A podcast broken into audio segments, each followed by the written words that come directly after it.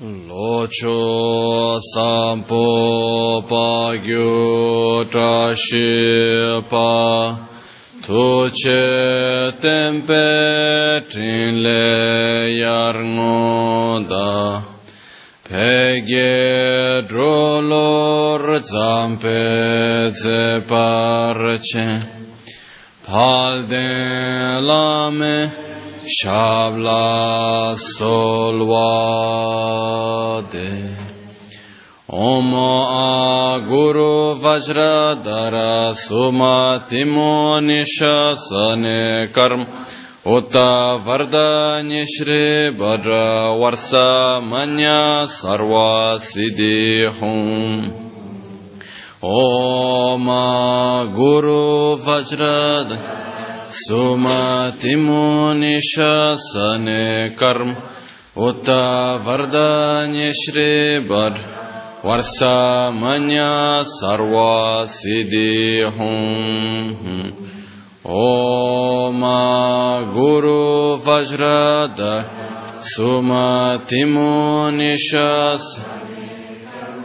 Huta Varda Nishri Bhadra Varsamanya Sarva Siddhi. Hum Pakyuke Akudam Dagi Lo Pakyuke sundandakin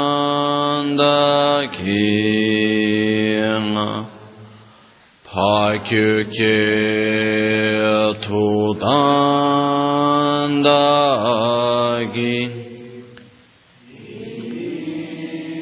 teyerme çıktı cingilo pakyuke dagilu Pakyo ke sundan dagina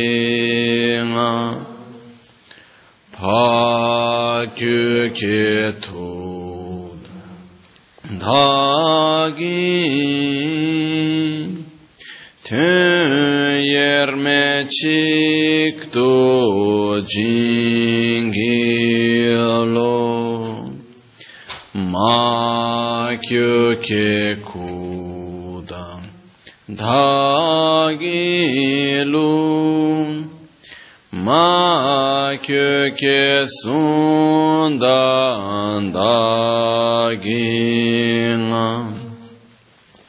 Ma köke tudan dagi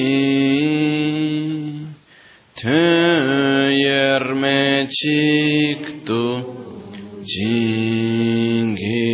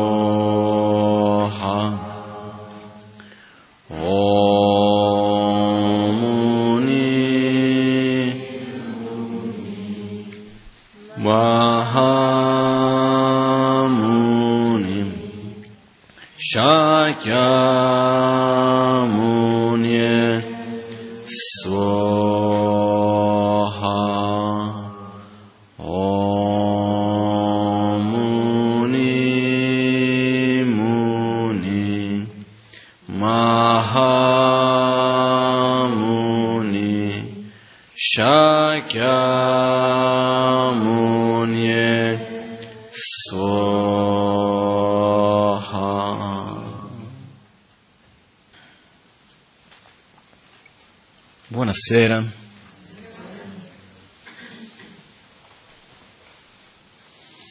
Oggi, come più o meno tutti i mercoledì, sono entrato in gompa senza sapere molto su che cosa dire.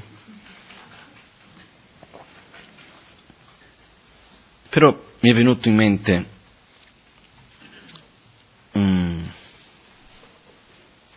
due cose. Uno, mi sto ricordando che in realtà la prima volta che ho dovuto in qualche modo condividere un po' della, così si può dire, la mia conoscenza, esperienza, ma più che altro quello che credo, no? Perché poi quello che ho sempre cercato di fare non è altro che condividere un po' della conoscenza e ciò che credo, il mio modo di vedere un po' la realtà. È stato proprio qui. Mi ricordo, è stato nel 94, 95, qualcosa del genere, che mi trovavo seduto proprio qui. C'era la Maganchen che era seduto sul trono, c'era il gompa pieno e la Maganchen mi disse dica qualcosa, no? Io mi disse ma cosa vuoi che io dica? Ho detto, ho detto fate le domande, io rispondo, preferisco, ho detto più semplice fare le domande perché la mia mente in realtà io non è che volevo niente di così speciale, semplicemente pensavo se mi fanno delle domande così non devo stare a pensare su che cosa parlare, no? Era più semplice. E lì è cominciato quella volta, era andato molto bene. Poi ero andato in Brasile dopo e anche lì avevo fatto sessioni di, domande e risposte e così via. Quindi questo magari mettiamo anche in programma in, breve di poter fare un po' di domande e risposte. Però eh, all'epoca avevo 13, più o meno, no? E poi guardavo le, le registrazioni un po' di queste, in Brasile c'era un po' di registrazioni, l'anno scorso mia madre le stava passando un po' alcune di queste registrazioni in digitale perché sono le vecchie VHS, no? E li guardavo qualcosa di questo e ho detto, ma guarda che dicevo delle cose sensate, no? no. Sono rimasto un po' così. Comunque, al di là di questo, eh, a me piace molto il fatto in realtà di non, di non dover programmare cosa dire perché è più che altro il fatto di condividere concetti che per me sono importanti, cercare un po' di condividere il mio modo di vedere un po' le cose, no? non che sia necessariamente il giusto, ma semplicemente perché me, per me funziona, quindi credo che possa funzionare anche per gli altri. E oggi c'è una domanda che mi sono posto. La domanda è la seguente. Che cos'è il sacro? No. no. Io quando studiamo in monastero prima di cominciare qualunque discussione su qualcosa, un dibattito, dobbiamo per prima cosa stabilire la definizione dell'oggetto su cui andiamo a discutere. Cioè, c'è il pericolo che stiamo a parlare delle ore, poi ci accorgiamo che stiamo parlando su due cose diverse. Io mi ricordo benissimo una volta che, già, ho già raccontato qualche volta questa storia, sono andato a Roma, ero da solo in un taxi.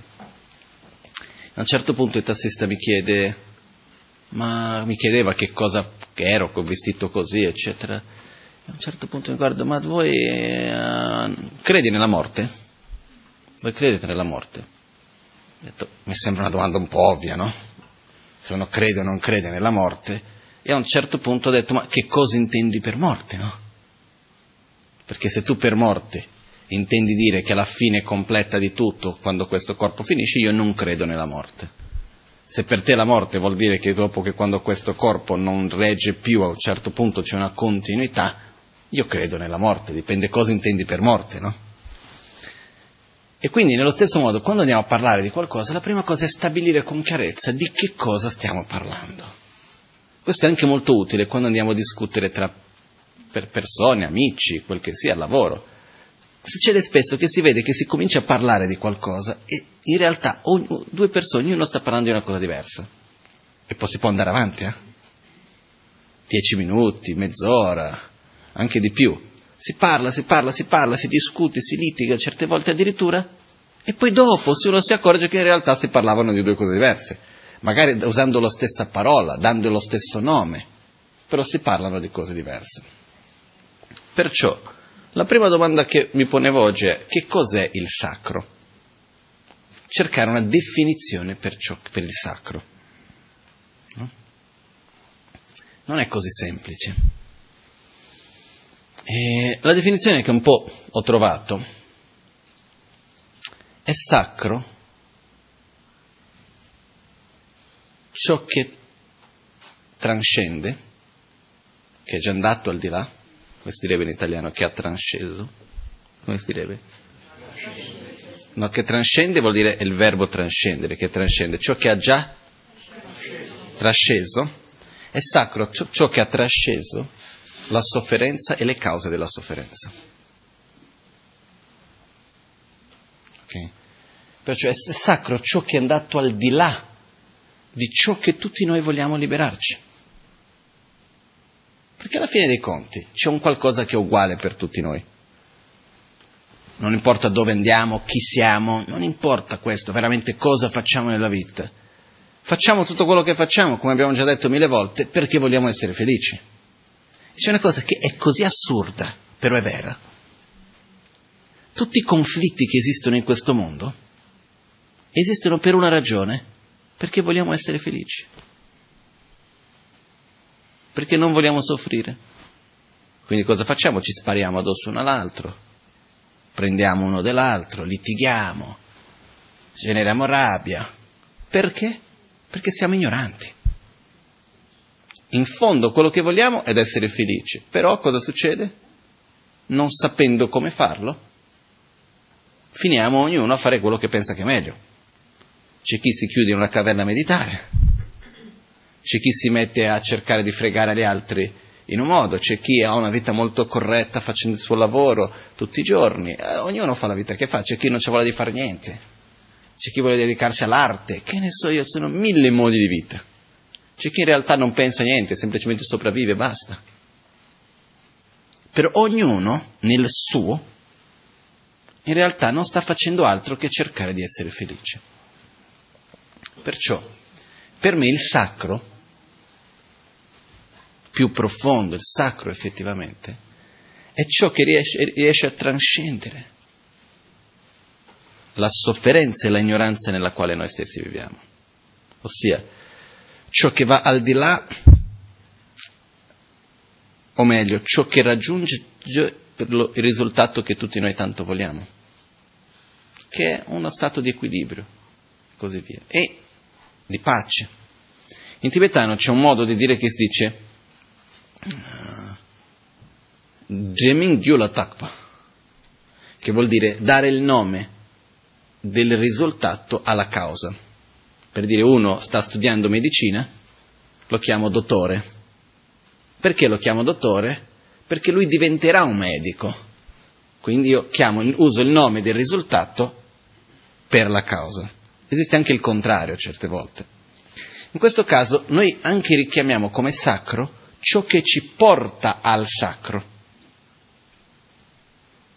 Perciò per noi è sacro non solo il risultato in se stesso, quindi questo stato che completamente trascende la sofferenza e le cause della sofferenza, ma è anche sacro ciò che ci porta al sacro. Perciò è sacro colui che ci insegna, un sentiero che ci porta a eliminare la, le cause della nostra sofferenza? È sacro ciò che lo rappresenta questo sentiero? Il sentiero stesso è sacro? Il luogo in cui seguiamo questo sentiero è sacro? I testi che ci insegnano questi sono sacri? Gli oggetti che ci, raccor- che ci riportano e che ci aiutano in questo percorso sono sacri? Qualcosa dal mio punto di vista, non è sacro semplicemente perché è all'interno di un contesto religioso. Non è per quello. Non è perché vado a mettere un'etichetta, questo è un oggetto e questo diventa sacro. Qualcosa diventa sacro nel momento in cui ha una funzione. La funzione di un oggetto sacro è quella di aiutarci, essere una condizione favorevole, aiutarci nel nostro proprio percorso di crescita di sviluppo interiore affinché possiamo avvicinarci sempre di più al sacro. Okay? Il sacro è qualcosa di estremamente importante perché quando nella nostra vita il sacro viene a mancare, quando non crediamo più in un'utopia vera, nel senso di non abbiamo più un obiettivo profondo, quando non crediamo più in ciò che ci porta a questo stato di purezza, quando rimaniamo intrappolati nella superficialità delle cose superflue, ossia nella quale crediamo che ormai non, si, non c'è nient'altro che semplicemente i piaceri superficiali e superflue, le cose superflue della vita. Quando perdiamo la sacralità della vita, perché il, avere il sacro nella propria vita non vuol dire necessariamente avere una religione, essere una persona religiosa, per dire. Io posso essere una persona che non segue nessuna religione, però io nella mia vita ho dei principi molto ben chiari che seguo. Io credo nel bene, fare del bene all'altro. Io riconosco che la rabbia non mi fa bene. Io credo in uno stato di poter raggiungere uno stato di pace. Come? Tramite il mio percorso che io dove lo trovo. Quello che accade spesso e purtroppo è quello che io vedo sempre di più manifestato nella nostra società è la mancanza del sacro. Per dire, si costruisce ogni anno tantissimi nuovi templi, ma sono dei templi al materialismo. Questi grandi centri commerciali, questi grandi palazzi d'ufficio. Per dire, qua dietro di noi si è investito tanta energia, perché soldi, soldi sono energia. I soldi in realtà sono energia. Quanta energia si investe per che cosa? Per generare più soldi. È quello poi alla fine. Poi il fatto che si faccia un parco piuttosto che che è proprio per stare all'interno della legge. Quindi niente, si fa un bel palazzo mettendo il verde verticale, perché? Perché così gli standard di urbanizzazione, che in realtà uno dovrebbe fare il parco, li va a scaricare perché li fa il parco virtuale, il parco verticale. Quello che voglio dire è semplicemente, non voglio entrare in queste cose, però il punto è, si fa tanto con un obiettivo, guadagno. Se noi guardiamo intorno a noi, gran parte di quello che accade, del movimento di energia che, che accade nella nostra società, è tutto per un obiettivo, che è il profitto economico. E questo è molto triste. Quindi cosa faccio? Uso un'energia per non fare altro che cercare di rigenerare della stessa. Quindi investo denaro non perché vogliamo investire nella cultura, guardiamo i nostri antepassati. In Italia, io non sono italiano però, basta guardare in Italia, in passato, quanto si investiva nella cultura, quanto si investiva nel sacro. Poi qualcuno mi dirà sì, ma quando si faceva la chiesa non è solo per il sacro, c'era tutto altre cose. Ok, una parte potrà anche starci però effettivamente la gente credeva, investiva nel sacro.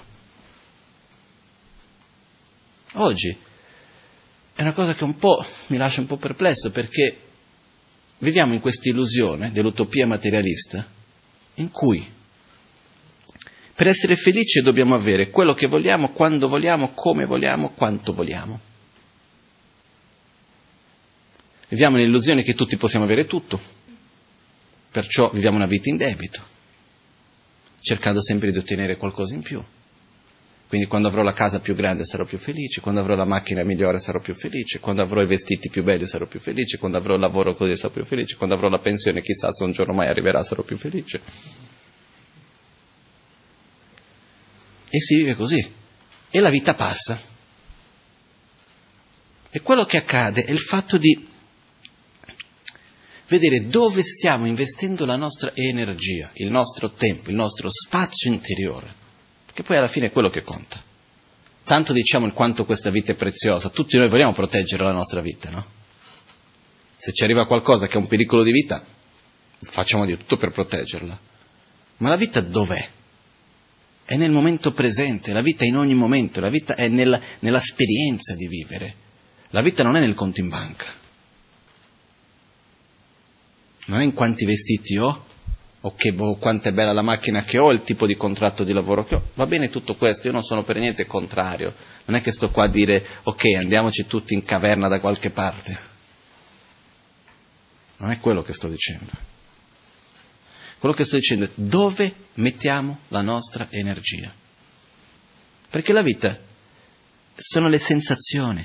Noi viviamo, noi sperimentiamo il mondo tramite le sensazioni tramite il discernimento, tramite le emozioni, le percezioni. È lì che viviamo la vita ogni giorno. Perciò dove mettiamo la nostra energia? Perché veramente quando guardo intorno io vedo tanti nuovi templi costruiti ogni giorno. Templi per, no? come un po' scherzando si dice il dio denaro.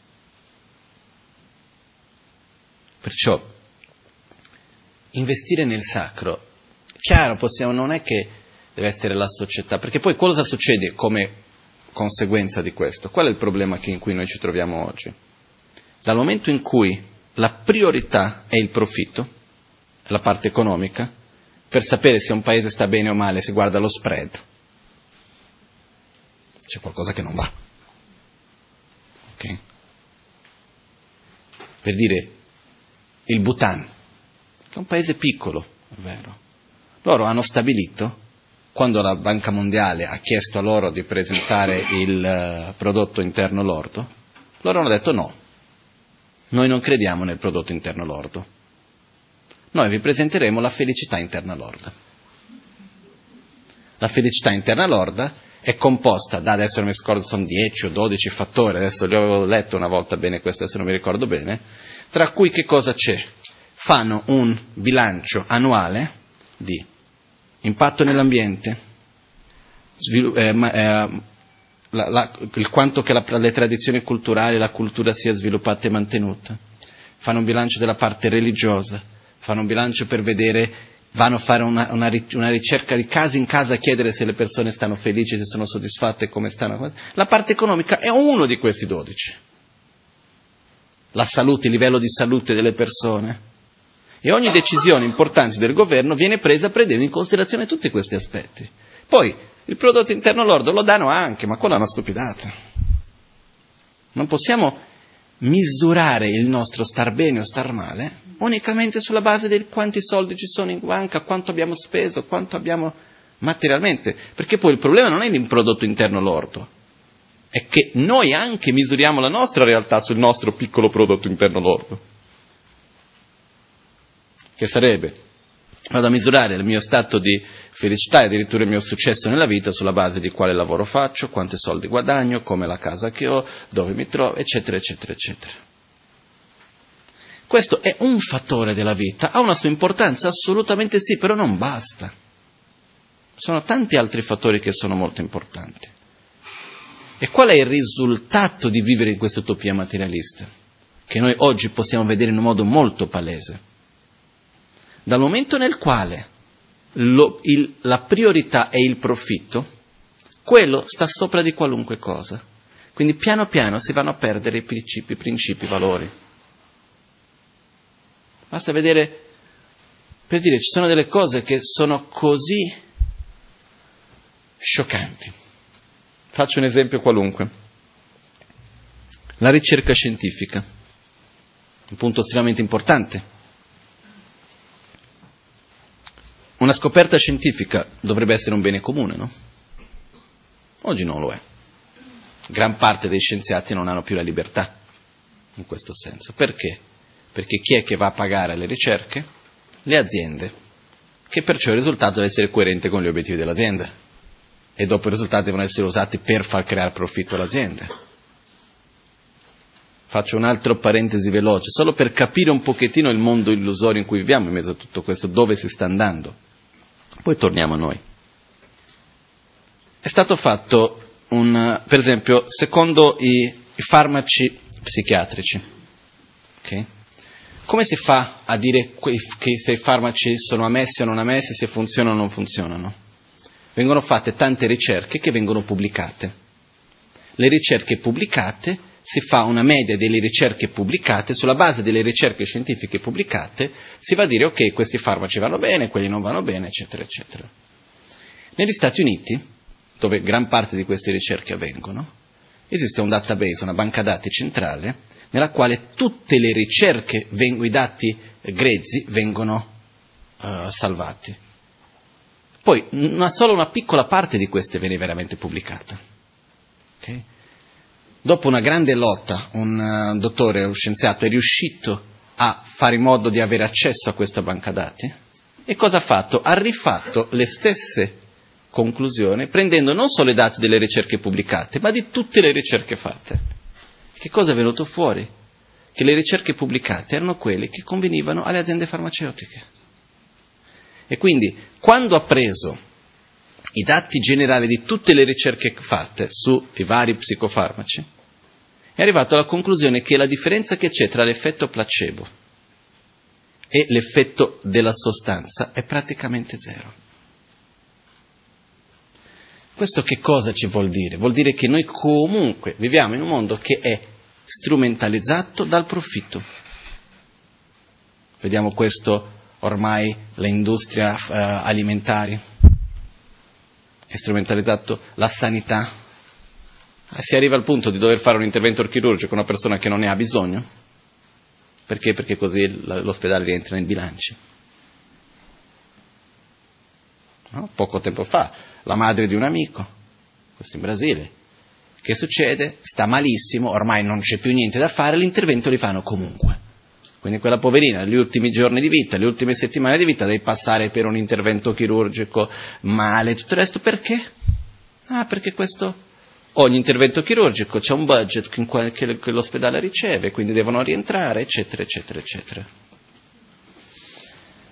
Sappiamo che è così, ok? Adesso, cosa possiamo fare noi? Prima di tutto. Prima cosa, è cercare di vedere il quanto che noi nella nostra vita stiamo seguendo questo sistema o no. Il quanto che noi nella nostra vita diamo priorità al profitto o meno. Il profitto è una parte. Il guadagno materiale è una parte della vita, ma non può essere la base fondamentale. Per una semplice ragione, non funziona. Ci facesse veramente felici. Meraviglioso. 10% del mondo li facciamo felici, il resto 90% che sia male, però almeno quel 10 è felice, no? Invece neanche quel 10. 10 che sia, 5 che ne so io quant'è, o di più. Ma non funziona neanche così. Perciò quello che accade è, il punto che volevo arrivare più che altro, è che osservando intorno a noi, quando diamo priorità assoluta al profitto sopra qualunque altra cosa, piano piano si perdono i valori. Si vede questo nei rapporti tra amici, all'interno di una famiglia, in una società, in un paese, okay? nel pianeta. Perciò per noi stessi, si, quindi, e, fa, e perdendo questo si perde il sacro, si perde il contatto col sacro. Perché alla fine dei conti dov'è il sacro? È nell'amore, nella compassione, è nella generosità, è nell'umiltà, è nel star presente nel momento presente, è nell'aver chiarezza, con la mente e col cuore, saggezza. Perciò, osservare un attimino per noi stessi quanto il sacro sia presente o meno nella nostra propria vita. Che poi ci sono tanti modi per arrivare al sacro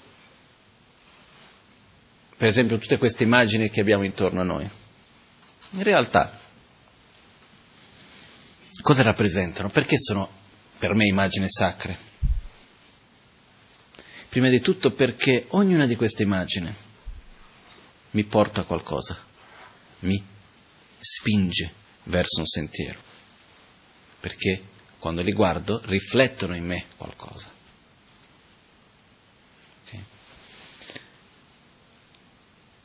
Quando nel buddismo, per esempio, abbiamo l'immagine sacra, un Buddha, cos'è un Buddha? Un Buddha non è altro che una rappresentazione o un essere che ha sviluppato le proprie qualità loro, ma al proprio massimo potenziale e ha eliminato completamente i propri cosiddetti veleni mentali, le proprie negatività. Questo è un Buddha. C'è una cosa importantissima da capire, e questo per me quando si parla del sacro è fondamentale. Il sacro non è qualcosa di parallelo e distinto lontano, scollegato da noi stessi. Il sacro è, siamo noi nel futuro. Se seguiamo la strada giusta, ovviamente. E questo mi fa venire in mente una cosa per aiutare un attimino a capire quando parliamo dei cinque Dhyani Buddha. No? L'autoguarigione tutta gira intorno ai cinque Dhyani Buddha e così via. Anche perché nel corso dell'autoguarigione ci vorrà un po' fino che arriverò in questo punto, perciò. Però c'è un punto molto bello che ci aiuta a capire un pochettino meglio del sacro, un aspetto in più del sacro. Io sinceramente ci ho voluto un po' di tempo per capire questo, che ogni qualità di un Buddha non è altro che una qualità che noi già abbiamo oggi però sviluppata di più. Non c'è niente che si trovi nel Buddha che la base, la risorsa, il, come si può dire, la materia prima non ne sia già oggi qui con noi. E farò un esempio di questo per cercare di capire un pochettino meglio che cos'è uno stato sacro, cos'è uno stato di Buddha, la mente di un Buddha, come viverebbe un Buddha. Di tutto quello che ho studiato fin d'oggi è la cosa più difficile in assoluto da capire. Ci sono testi che spiegano, si capisce poco, però cerchiamo di avvicinarci un pochettino. La nostra mente è composta da cinque aspetti, ci sono tantissimi, però vengono divisi anche cinque principali aspetti, che sono prevalentemente presenti. Okay? Questi cinque aspetti della nostra mente, in realtà è la mente stessa più quattro aspetti, uh, esistono nel momento della base, che è dove ci troviamo noi ora adesso, e poi nel momento del risultato, che è quella di un Buddha. Perciò cerchiamo di capire quali sono e vengono chiamate saggezze. E qua cosa si fa? Si dà nome al risultato alla causa, con lo stesso modo di prima. Non è ancora una saggezza, però chiamiamola di saggezza perché la può diventare. E abbiamo, cominciamo da Buddha Mogassidi. Il chakra segreto di color verde rappresenta la personificazione della saggezza che tutto compie. Che cos'è la saggezza che tutto compie? non è altro che la capacità della nostra mente oggi di scegliere cosa fare e cosa non fare. Quando ci svegliamo al mattino, in qualunque momento, abbiamo, ci direzioniamo o no, voglio fare questo, non voglio fare quello. Voglio bere, voglio alzarmi, voglio sdraiarmi, non voglio fare niente. Ricordiamoci, non far nulla è sempre far qualcosa. Eh?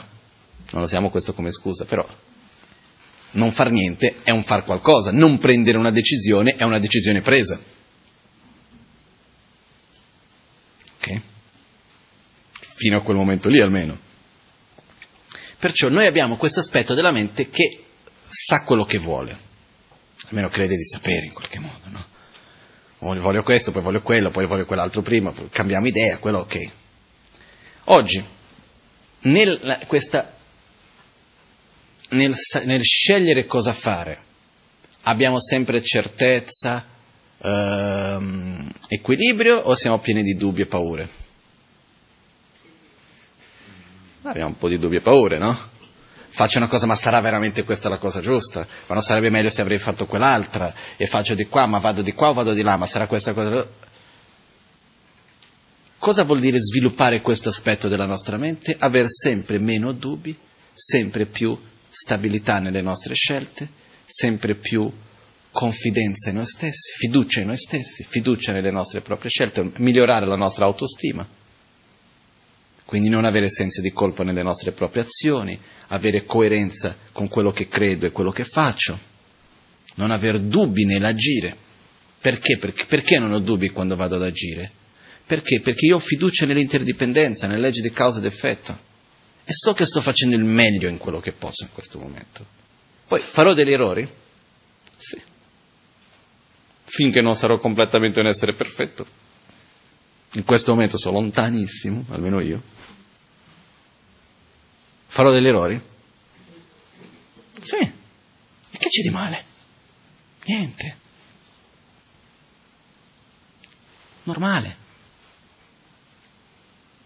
Però cosa succede? Io devo avere coerenza tra la mia motivazione, più, più importante, e le mie azioni. Se la mia motivazione è buona, veramente basata con amore, con rispetto, con gratitudine, anche se faccio degli errori, non succede niente. Non è un problema, è una lezione, si impara. Ma invece se vado ad agire con rabbia, con odio, eccetera, lì c'è qualcosa che non va. Okay? Però quello che voglio dire è, dal momento in cui io agisco, e io, io so che sto facendo la cosa giusta, perché c'è, qua c'è un punto importantissimo anche, in fondo, in fondo, se noi un attimino ci guardiamo, osserviamo bene noi stessi e togliamo via le, giust- le, scuse, togliamo via un attimino tutti i nostri modi per giustificare, creare le mille scuse, eccetera. In fondo noi sappiamo se quello che stiamo facendo è giusto o sbagliato o no. Sappiamo. Se noi abbiamo coerenza tra quello che sappiamo che è giusto e quello che facciamo, non c'è da aver paura si va avanti. Si faranno degli errori, è ovvio. Ci saranno dei risultati che saranno diversi di quello che ci aspettavamo, è ovvio. Lo strano sarebbe se fosse diverso. Lo strano sarebbe che io mi aspetto, così come mi aspetto tutto avviene. Lì ci sarebbe veramente qualcosa strano. Però al momento in cui io ho coerenza tra quello che io credo, tra la mia motivazione più profonda, quello che io so, che sento che è il giusto, e quello che io faccio, quello che accade è che non c'è bisogno di avere pentimenti, sentimenti di colpa. Ho sbagliato, cerco di imparare di non farlo più. Però più vado avanti, più migliora la mia autostima, più divento una persona equilibrata, più ho certezza nelle mie azioni. Non aver paura di fare qualcosa, credere nel proprio potenziale.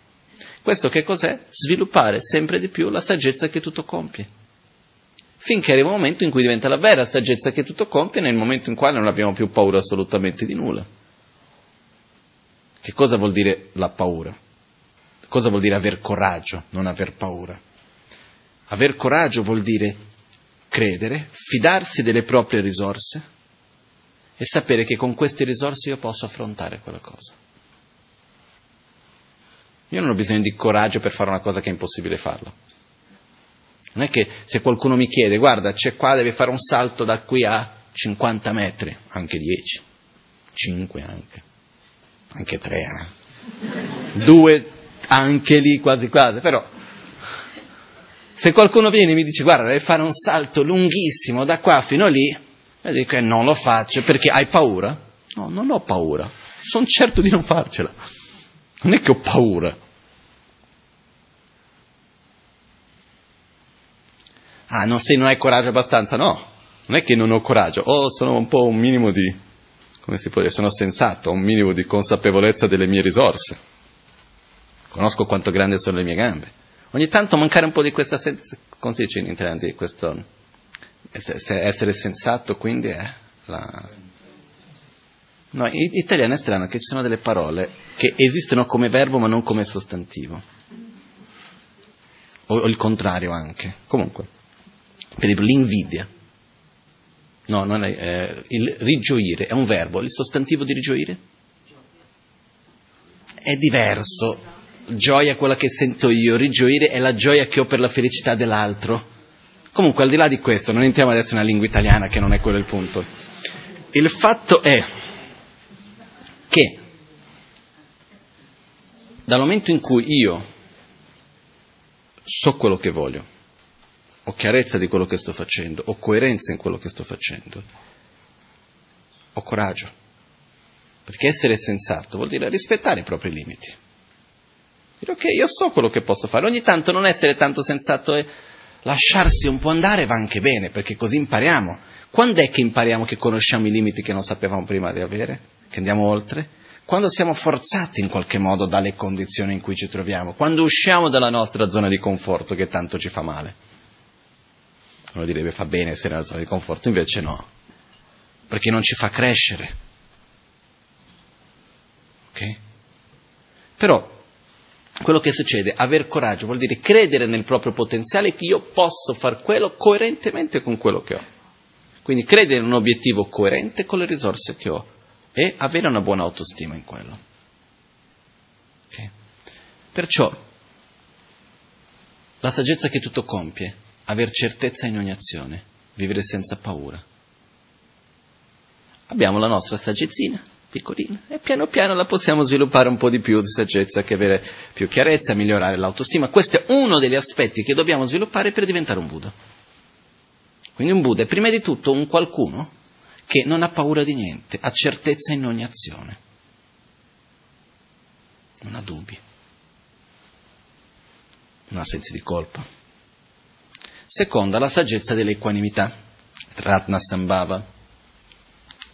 La saggezza dell'equanimità è l'aspetto della nostra mente che riesce a comprendere, percepire le similitudini tra le cose.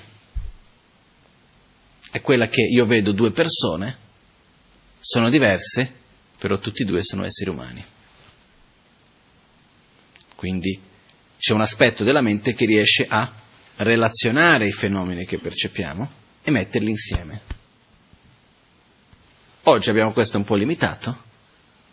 Per esempio, quando vediamo due persone, riusciamo ad avere subito la consapevolezza che tutti e due desiderano la felicità e non vogliono soffrire, fanno tutto quello che fanno perché sono guidati dalla propria ignoranza volendo essere felici? O meglio, trattiamo tutti con equanimità o questo è amico perché mi fa del bene e quello è nemico perché mi fa del male? Faccio un esempio ancora più sottile ma più banale ancora. Sto camminando per la strada, una città come Milano, c'è tanta gente che non conosco. Verso di me vengono tre persone. Una che io ritengo bella, una che io ritengo brutta, una che non né carne né pesce, niente. Ok? Né bella né brutta. Ok? Le tre persone vengono verso di me, stanno camminando. Che sentimenti andiamo a sviluppare verso le tre? Attrazione, avversione indifferenza verso quella che è bella, che cosa andiamo a generare? Attrazione. Verso quella che riteniamo brutta? No, guarda un'altra parte. C'è una, una sottile avversione. Dipende di ognuno di noi, ma una, dal, dal, momento che lo, la ritengo brutta, già quello vuol dire una sottile avversione. E poi quella indifferente, indifferenza. Okay? Perciò dov'è l'equanimità? Non c'è. Quindi non è che nel nostro modo di relazionarci con l'altro, perché, perché io dico che uno oggetto di attrazione verso l'indifferenza? Perché io vedo il mondo, il mondo tramite il filtro di me stesso, l'io. È bello per me, è brutto per me, non altro. Perciò, per esempio, per noi uh, i biondi con gli occhi azzurri, pertanto è una persona bella. In Tibet, quando i biondi sono arrivati, li vedevano come bruttissimi. Mai visti i biondi prima? I primi biondi li prendevano paura. Cioè, ma chi sono poi occhi chiari? Ah, una cosa orrenda. Ma come sono brutti questi qui? Veramente è una cosa per loro che rimanevano veramente un po' sconcertati. Io mi ricordo una volta siamo andati in un villaggio Pema Chögen, questo nel 91, dove nessuno occidentale era mai stato prima.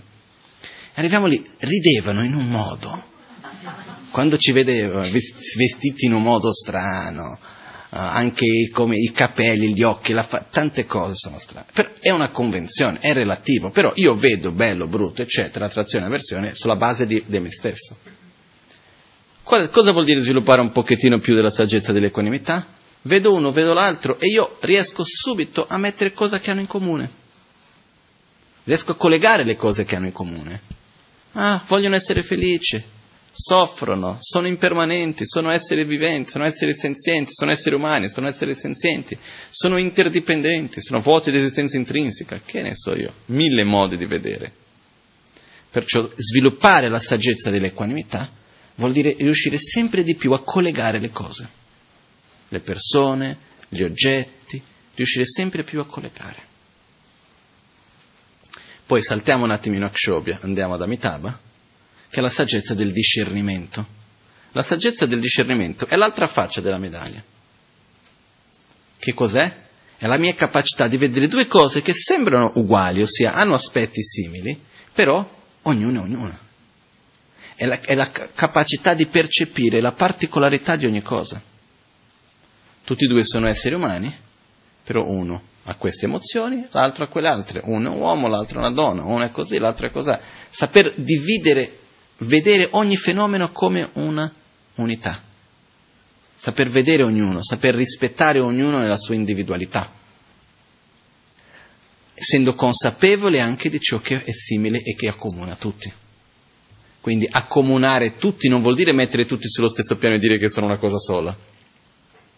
Io riconosco che ci sono degli aspetti in comune che io rispetto, però allo stesso tempo io rispetto ognuno come un individuo, riesco a vedere ognuno nella sua particolarità. E mi, mi, questo mi fa ricordare, una volta un amico mi raccontava di suo padre. Mi ha detto, guarda, io sono cresciuto in una famiglia che eravamo, non lo so se erano in otto o dieci, una famiglia enorme, tantissimi fratelli. E diceva, il nostro padre aveva una caratteristica molto speciale, che lui quello che faceva era che prendeva uno alla volta, faceva i turni con i figli e ogni due giorni, una vo- due volte alla settimana, ogni giorno, non so esattamente com'era, prendeva un periodo che stava con un figlio da solo.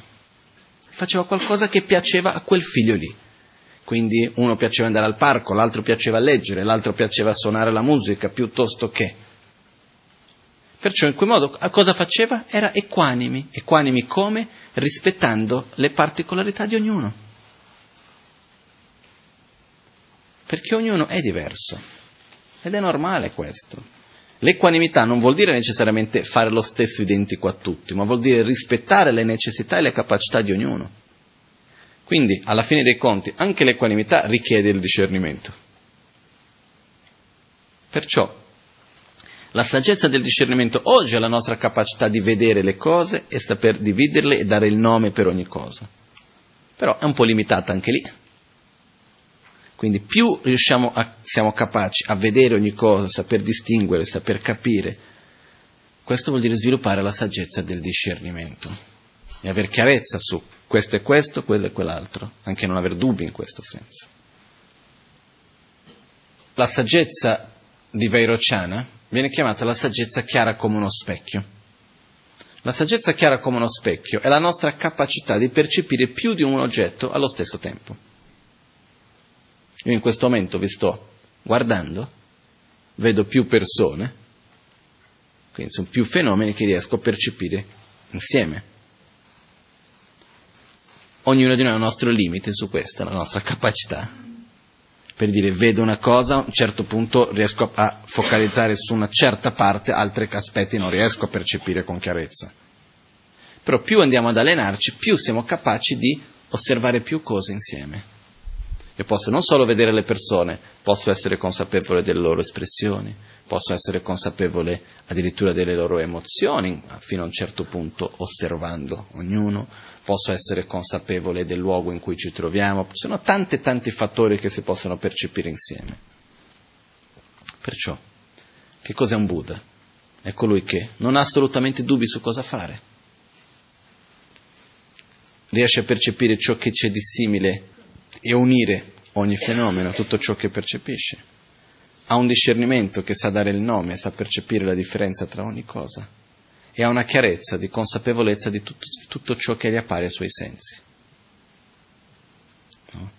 Si dice che oggi noi come nostro cervello riceviamo circa 2 miliardi di informazioni al secondo, delle quali siamo consapevoli di circa 2000.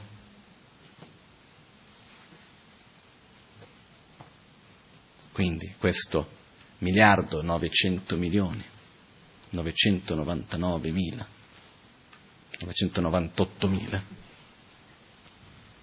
Sono informazioni che riceviamo e non siamo consapevoli. Immaginiamo essere consapevoli di tutto. Ok? Questo è quello che si intende per la mente di un Buddha. E poi dopo c'è l'ultima saggezza, che è la saggezza del Dharma datto. Dharma vuol dire fenomeno, Dattu vuol dire spazio assoluto. La saggezza del Dharma Dattu nel, no, nel, momento attuale nostro vuol dire è la nostra mente insieme con i cosiddetti veleni mentali, quindi ignoranza, rabbia, gelosia, invidia, eccetera. La saggezza del Dharma Dattu di un Buddha è la mente libera da questi veleni mentali. Quindi che cosa vuol dire questo che abbiamo appena visto? Che il sacro, che in questo caso viene rappresentato dall'immagine di Buddha, che cosa sono? Le nostre qualità sviluppate. Non stiamo parlando di qualcosa così lontano. osservando le cinque saggezze, si riesce a immaginare un po' meglio che cosa vuol dire un Buddha. Non è una cosa così astratta. Perciò, e da questo viene anche il percorso, che è quello di sviluppare queste qualità. Quindi alla fine dov'è la pratica del Dharma anche? È in avere più consapevolezza, a migliorare il nostro discernimento, sviluppare più equanimità, avere una migliore autostima, avere più consapevolezza, quindi saggezza come uno specchio, vedere, avere più consapevolezza di dove sono, cosa faccio, cosa c'è intorno a me, eccetera. Migliorare il discernimento, saper dare la giusta attenzione a ogni cosa, una buona concentrazione, vedere i dettagli, vedere le parti, avere, sviluppare più equanimità, quindi saper anche rispettare gli aspetti simili che ci sono tra ogni cosa e ogni persona, sviluppare una buona autostima, credere, riconoscere e credere nel nostro proprio potenziale e avere degli obiettivi coerenti con ciò che siamo e facciamo. Quindi queste sono delle qualità, queste sono delle qualità che possiamo sviluppare e perciò arrivare al sacro. In conclusione di questo, quello che accade è, per me, la vita è sacra se vissuta in modo sacro. La vita è sacra dal momento in cui diviene un mezzo per portarci al sacro. Ricordiamoci che il sacro, come definizione che abbiamo stabilito all'inizio oggi, è ciò che trascende la sofferenza e le cause della sofferenza ossia ciò che mi porta al sacro che cos'è? L'amore, la compassione, la saggezza e tutto ciò che mi porta a sviluppare queste qualità. E la vita in se stessa è sacra quando ha queste condizioni. Ok? Adesso, tanti sono sicuro che mettono una grande energia per fare della propria vita una vita sacra, in ottime maniere. Però generalizzando, ricordiamoci di questa importanza. Perché poi dopo, alla fine dei conti, noi siamo influenzati dal mondo che ci circonda, per quanto magari diciamo di no. Siamo. E se c'è una cosa che è facile è manipolare gli altri. È veramente semplice. E se noi osserviamo il modo in cui noi siamo manipolati, non è che ci vuole molto.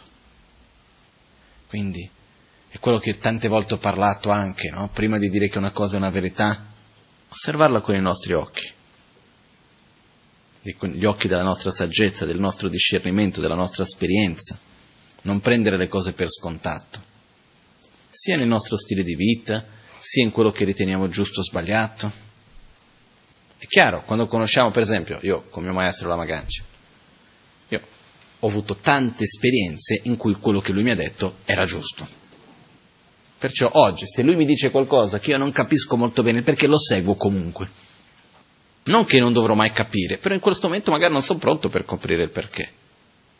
Mi è già capitato in passato, alcune volte non ho seguito e dopo ho visto che è andata male, altre volte ho seguito senza capire bene e poi mi è andata bene, dopo sono andato a capire il perché di quello, il come, eccetera, eccetera, quindi ho fiducia, basata sulla mia esperienza, che rispetto anche che io ho un mio limite fin dove riesco ad arrivare di esperienza e di comprensione. Però, alla fine di tutto questo, la domanda che ci rimane è, cosa vogliamo fare di questa vita? Dov'è la nostra priorità? Perché la vita passa in fretta, sappiamo tutti, almeno crediamo di sapere, da qualche parte sappiamo, spesso ci dimentichiamo, però sappiamo. E quello che mi fa un po' paura, per modo di dire, paura non è la parola giusta, ma un po' mi preoccupa così quando vedo, è che spesso si arriva a capire, devo fare la mia vita significativa, non devo semplicemente lasciare la mia vita vivere per sopravvivere, eccetera, eccetera. Però c'è un però. Adesso non posso perché sto studiando, Adesso non posso perché ho questo lavoro, poi non posso perché c'è questa cosa, poi non posso perché c'è quell'altra. E la vita passa. E man mano che la vita passa, noi le decisioni le prendiamo, le cose le facciamo. E più passa il tempo, più difficile diventa riuscire a darci una direzione diversa. Con questo io non voglio dire che dobbiamo cambiare lavoro o che dobbiamo cambiare lo stile di vita dal punto di vista di dove viviamo, con chi viviamo, cosa facciamo. Non è questo il punto. Ma è veramente chiedersi qual è la priorità nella mia vita. È sopravvivere in un certo modo, evitando il più possibile le situazioni di sofferenza e ottenendo il più possibile le, situazioni di piacere? Mi va bene così? Perché se mi va bene così, perfetto. Ma se non mi va bene così come a me personalmente non mi va bene, io voglio arrivare alla fine della giornata e aver imparato qualcosa. Io voglio come minimo non aver rimesso il piede sullo stesso punto sbagliato che avevo messo il giorno prima. Non ripetere le stesse cose. Voglio arrivare che sto per fare la stessa stupidata e dico no, non la faccio sto per avere quel pensiero che c'è di solito, lo comincio e dico non lo concludo. Sto per dire quella cosa che so di non dover dire, mi mordo la lingua. Piuttosto sto zitto, faccio finta di essere scemo, che dire una cosa che non va detta. E piano piano avviene una trasformazione. E quindi la priorità diventa questo, diventa portare il sacro nella nostra vita. La priorità è, al di là del fatto se quella cosa è andata in un modo, se quell'altra è andata in un altro, quello cosa dice, l'altro cosa pensa. Ma dentro di me cosa succede? Cosa riesco a donare agli altri? Veramente. Perché poi c'è una cosa anche che è abbastanza forte in tutto ciò che ho parlato prima questa utopia materialista in cui viviamo non è solo un'utopia materialista, ma siamo arrivati anche quasi al colmo dell'individualismo. No? Qualche, e anche questo concetto di libertà che abbiamo, che è, molto, è una illusione proprio di quelle, proprio si riesce a fregare bene bene. Perché diciamo che siamo tutti liberi, viviamo in libertà, però abbiamo 15 giorni liberi all'anno. 15 giorni di vacanza. Gli altri giorni uno dalla mattina fino alla sera, poi tolgono la chiave, domani ritorni. Sto esagerando, eh? Però parlavo, parlavo con un signore tibetano che adesso vive in Svizzera. Ha un lavoro decente, lavora le sue ore, eccetera, eccetera, però lui dicevo, altro che libertà, lui mi diceva, io qua, io vivo per il lavoro, quello. Lui veniva dall'India, aveva una sua grafica, però era tutto più rilassato, la vita un po' si svolge in un modo diverso, se c'è non ci va bene. Per dire, in Nepal devi fare un lavoro, è il giorno di vacanza loro perché è il giorno sacro di quale divinità, di Kali piuttosto che, li paghi dieci volte, non lavorano. Non ce n'è. No, no, no, no. E poi quando uno è troppo precisino, che rompe troppo le scatole, ma dice, ma da non essere così, non, non, non, non ci stanno neanche più di tanto. Culturalmente hanno questo modo, no? Quello che voglio dire è che al momento in cui noi diamo priorità e valore veramente allo sviluppare le nostre qualità, a crescere interiormente, perché l'obiettivo alla fine qual è per me? Star bene con me stesso e con gli altri, stare in armonia, star bene, indipendentemente di dove sono, con chi sono, in quale situazione mi trovo. Questo è il mio obiettivo. Perciò non ci sono ancora arrivato. Piano piano, pezzettino alla volta. Però, se questo è il nostro obiettivo, mettere la direzione ogni giorno, un pochettino alla volta, piano piano, ci arriviamo, dare la priorità. E per questo che cosa dobbiamo fare? Investire la nostra energia in ciò che è sacro per noi. Sacro è ciò che ci porta alla pace, ciò che ci porta alla gioia, alla stabilità, all'equilibrio. E quindi c'è da investire, investire l'energia. Per il, guarda, l'assurdità delle cose, per me, almeno a me mi sembra una cosa così assurda. Allo stesso tempo che in questa società moderna, che poi non è più Occidente-Oriente, è più in questa società moderna, globalizzata, così per dire, allo stesso tempo che il profitto giustifica ogni cosa, uno dei più grossi tabù è il denaro. Nel senso che è una cosa per la quale si litiga, allo stesso tempo che tutti lo vogliono fanno finta che non lo vogliono. Quando c'è un problema in famiglia, no, non è per i soldi. E di qua e di là. Poi, per dire, io vedo questo benissimo anche nell'ambito, eh, si va in monastero. La tradizione in India, in Tibet, si fanno le offerte ai monaci, si danno i soldi. Ma perché i soldi ai monaci? Ma come? Perché devono mangiare, no? C'è un rapporto difficoltoso con il denaro. Io ho visto questo tantissimo. Quando soldi non sono altro che energia. Denaro è energia. Io lavoro tot ore, ricevo un po' di carta stampata, no? ricevo questi soldi per il lavoro che ho dato, ho dato questa energia, ho ricevuto questo. Con questo cosa posso ottenere di energia? Alla fine è energia che gira. Ma la domanda è dove io sto investendo la mia energia, quindi il mio tempo, il mio spazio, i miei pensieri, le mie risorse? Dove li vado a investire ogni giorno della mia vita? Le ore, i minuti? in quale direzione? E uno dei modi più importanti di investire l'energia è dove direziono la mia mente. A che cosa voglio dare spazio? Perché intorno a noi stanno succedendo miliardi di cose ogni momento. Ognuno dice una cosa diversa, ci sono mille aspetti su quello che ognuno dice, ci sono tante cose che succedono. A quale di queste voglio, su quale canale voglio sintonizzarmi? Quale programma voglio seguire? È una scelta nostra di nessun altro. In questo modo possiamo portare il sacro nella nostra vita, fare di questa vita una vita sacra. Ed è questo veramente possibile, è reale e, ehm, ed è bellissimo, perché i risultati poi si sentono. Questo che è una delle cose che in mezzo a questo c'è anche, sono tantissime cose, per una delle cose che riporta in mezzo a questo, una delle qualità sacre che dobbiamo sviluppare, dobbiamo, se vogliamo essere bene, aiuta, è la soddisfazione. La soddisfazione non è il risultato di ottenere l'oggetto di desiderio. Non è che uno diventa soddisfatto quando ottiene tutto quello che vuole. Succede il contrario. Quando uno ottiene tutto quello che vuole, cosa sviluppa? Insoddisfazione, perché non si sente ancora felice, ho bisogno di più, di più bello, di più buono, di più costoso, di diverso o di più in quantità, non basta mai. Okay? Perciò la soddisfazione vuol dire uno relazionarsi con le cose materiali per le loro funzioni e non semplicemente per possederle.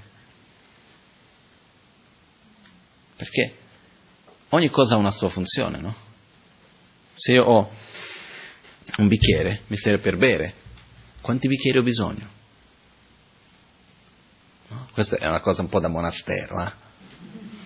Però effettivamente in monastero ognuno ha una tazza. Perché con quante tazze riesci a bere allo stesso tempo? Una. E quindi quante tazze ti servono? Una ti serve. Non è che ne hai bisogno di più. Più tazze hai, più tazze devi prendere cura. Poi si rompe, poi dove la metto, poi è pulita, non è pulita, cosa faccio, cosa non faccio. No? Milla gyugo gyula dakpogo, si dice in tibetano. Le persone hanno bisogno dei beni, i beni hanno bisogno di padroni. Più cose ho, più tempo, più spazio interiore devo dedicare a queste cose. Perciò quello che succede è oh, le cose per una loro funzione. Se per me c'è il bicchiere del mattino, il bicchiere del pomeriggio, il bicchiere della sera, hanno una funzione distinta. Va bene, se c'è il bicchiere del giorno di festa, il bicchiere del giorno... Ok, va bene. Poi ognuno si trova le proprie funzioni, però spesso noi ci relazioniamo con le cose non per le funzioni che hanno, ma per il semplice fatto di possederle, come se possedendo qualcosa saremo più felici. Che poi che cosa vuol dire possedere qualcosa? Vuol dire poter usarlo, in fondo. È mio, quindi lo posso usare, senza dover chiedere a nessuno. Ma se non lo uso, che cosa possiedo? Una cosa chiusa in un armadio, chissà dove, in una cantina.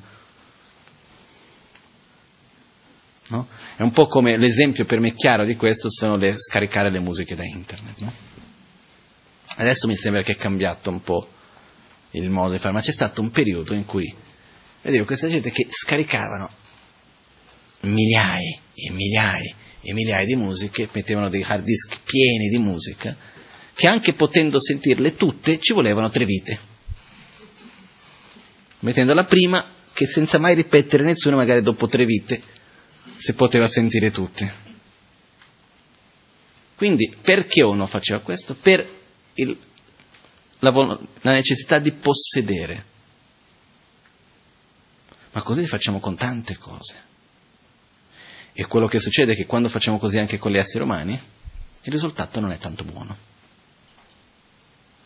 Ma non è buono neanche con il bicchiere, perché con l'essere umano c'è una risposta.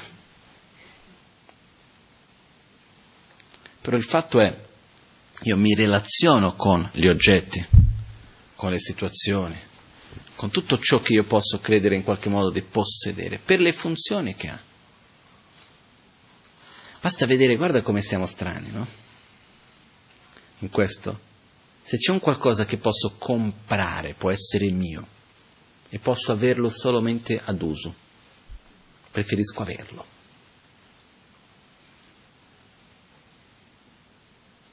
Nel senso, se qualcuno mi dà una cosa, guarda, finché ti serve lo usi, è qua, lo puoi usare, ma non è mio. Lo voglio avere, lo voglio possedere. Qual è il problema? Tutto questo prende spazio nella mente. La nostra mente è piena di cose. Ogni cosa che andiamo a possedere prende uno spazio nella mente. Ogni cosa che, vol- che vogliamo prende uno spazio nella mente. E poi dopo non abbiamo spazio per osservare noi stessi, non abbiamo spazio per respirare con consapevolezza, non abbiamo spazio per essere presenti nel momento presente, non abbiamo spazio per sviluppare la gioia, l'amore, la compassione, eccetera, eccetera per riflettere sull'interdipendenza o l'impermanenza o quel che sia. Perché? Perché siamo pieni di oggetti, pieni di cose che possediamo, che poi ci sono le scadenze, poi c'è questo, poi c'è quell'altro, c'è quell'altro che è sporco, quello devo pulire, c'è quell'altro che si è rotto, c'è quello... E questo è un esempio di una cosa, di un aspetto che però in questa nostra società è molto molto presente, è molto molto forte. Quindi quello che io invito è quello di non abbandonare ogni cosa che abbiamo, non è che c'è da dar via tutto quello che abbiamo. Io mi ricordo un amico che lui aveva 30 libri e se voleva un libro nuovo doveva regalare uno dei libri che aveva. Aveva questa regola con se stesso. Non poteva avere più di 30 libri, no? Io sarei fregato da tempo perché... Però quello che succede che cos'è? E, e mi metto anch'io nel, nel, torto in questo senso, tanti di quei libri che ho che ho per, per averli più che altro. Non li ho mai letti, li leggerò spero un giorno chissà quando, ma a quel punto potrei comprarlo anche in quel momento lì. Però al di là di questo, quello che accade che cos'è? Gestire le cose un pochettino al meglio, cercare di relazionarsi, cominciare dal piccolo. Ok? Proiettare meno il nostro spazio, la nostra energia e quindi la nostra felicità su cose che in realtà non la possono sostenere. Agli inizi è difficile. C'è un momento in cui quando noi smettiamo di appoggiarci sulle cose che possediamo, su come l'altro mi vede, perché gran parte della nostra energia mettiamo dove? Le cose materiali. Basta, è un po'... Uh, adesso non voglio offendere nessuno, eh? Però secondo me è un esempio che passa un po' bene è un po' la sindrome della casalinga. La persona che ha bisogno costantemente di stare a pulire e mettere a posto.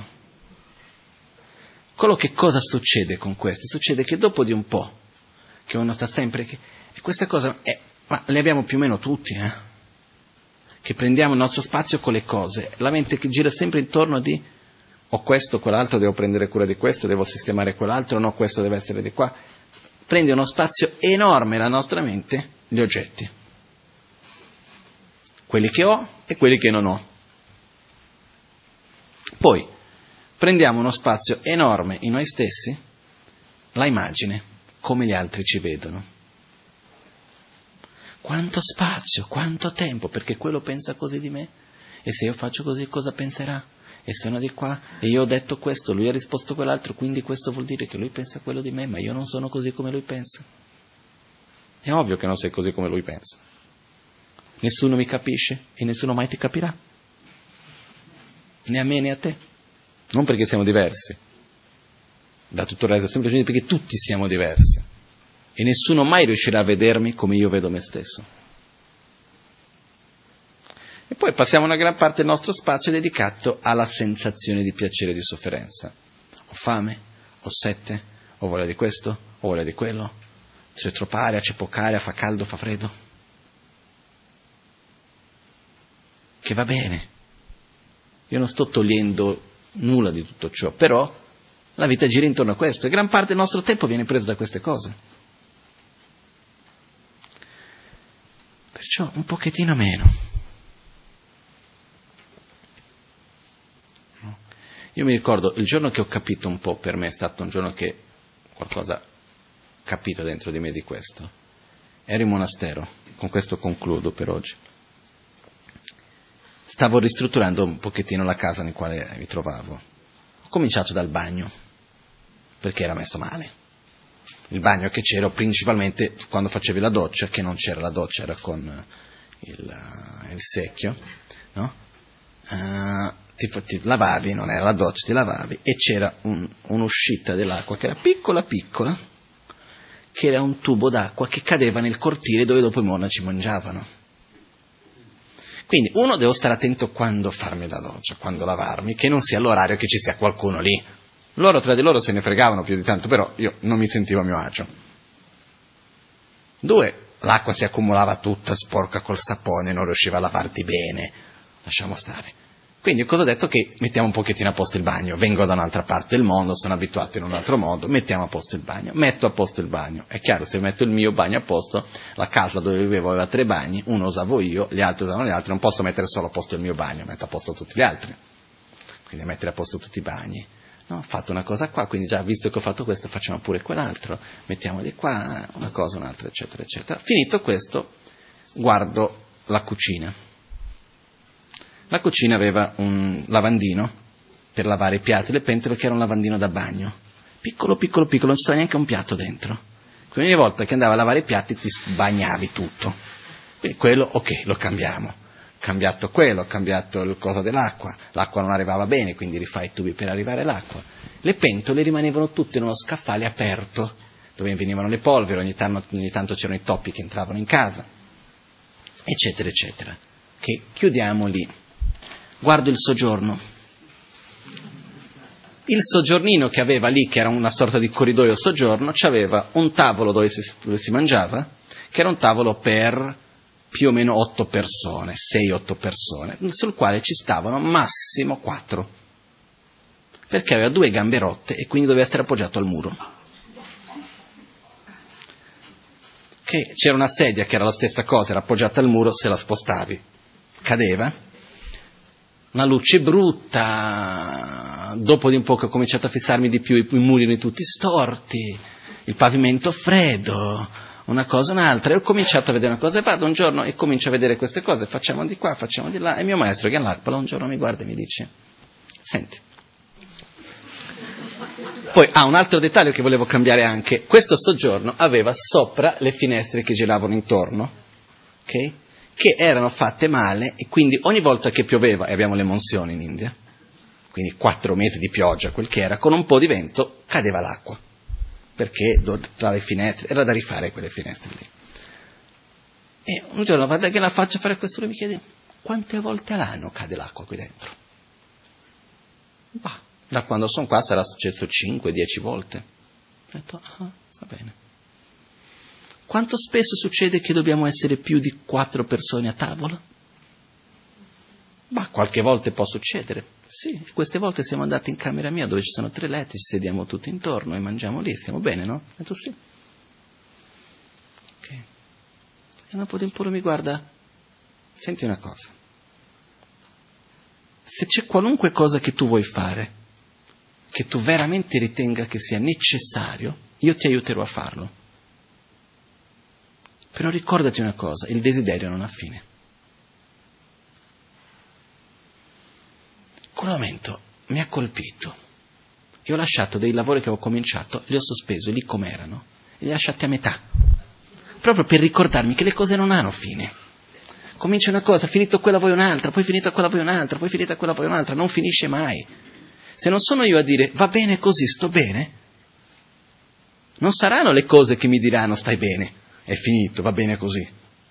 Perché io ho visto come andava la mente, poi i muri erano storti, volevo mettere il parquet per terra perché era freddo il pavimento, poi c'era la luce che non mi piaceva, poi c'era una cosa di qua, poi c'era l'altra cosa di là. E dov'è il vero problema?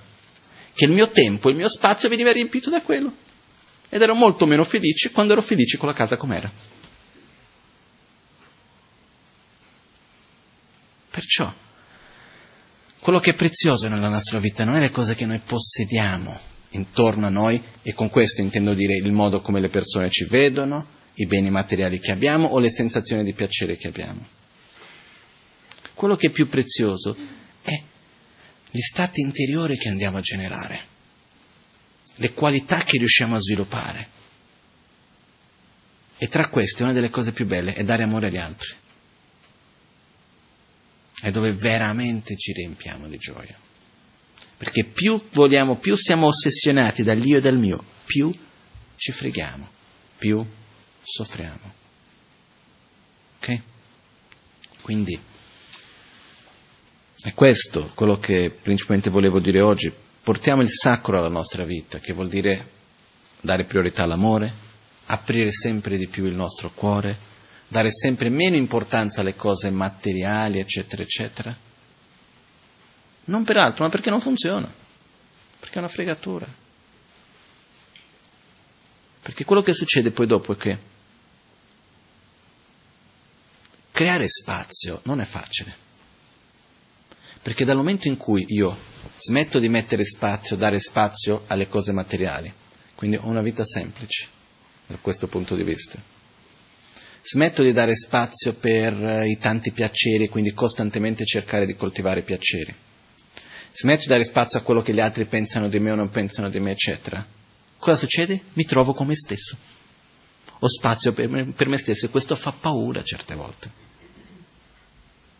Dover affrontare i propri traumi, dover affrontare per se stessi, dover dire no, eh, qua devo cambiare attitudine. È molto più semplice stare sempre a fuggire intorno a noi con mille occupazioni che noi creiamo ogni giorno, delle quali quelle veramente necessarie è una piccola parte, veramente necessarie. Perciò è in questo momento che quando faremo questo poi stiamo attenti.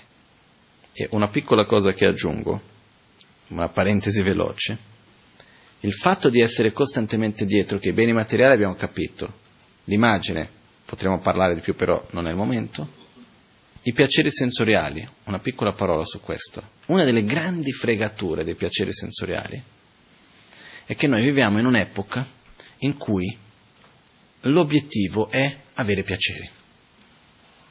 La cosa importante è avere piacere nella vita.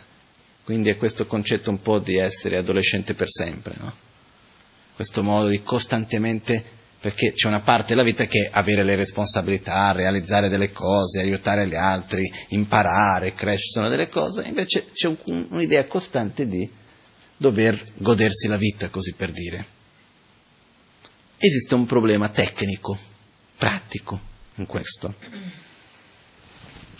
Con lo stile di vita che sempre di più è diffuso, si finisce a consumare la propria serotonina che abbiamo a disposizione dalla nostra nascita, senza generare della nuova, in una velocità spaventosa. Arriviamo alla fine dei 30, 40 anni e così via, vanno tutti in depressione. Perché? Perché se c'è uno stile di vita nel quale il modo di dormire, ossia la mancanza, il sonno non regolare, gli orari, eccetera, eccetera, lo stile di vita di costantemente essere lì a stimolare i sensi e i piaceri sensoriali. Non vuol dire che ci sia più soddisfazione, eh? è stimolare i piaceri sensoriali, non vuol dire che si vive con più piacere o con più gioia o con più soddisfazione. Questo consuma il nostro corpo. Arriva un punto in cui il corpo non regge più, perché non diamo il tempo per rigenerare. Poi dopo stiamo male. La cosa bella è essere soddisfatti. È molto, molto più bello riuscire a domare un desiderio, vuol dire star bene con quello che abbiamo, che voler di più e andare indietro a quello che vogliamo e anche ottenerlo. È una delle sensazioni più belle quella di guardare e dire sto bene con quello che va bene così, sto bene, mi permetto di essere felice con quello che ho, mi permetto di essere felice. Perché non dobbiamo chiedere permesso a nessun altro. Eh? Quindi questo è una cosa che piano piano però fare di questa vita una vita sacra veramente. Ok? Adesso facciamo la pratica dell'autoguarigione. All'alba o al tramonto, di notte o durante il giorno, possano i tre gioielli concederci le loro benedizioni, possano aiutarci ad ottenere tutte le realizzazioni sentiero della nostra vita con molti segni di buon auspicio.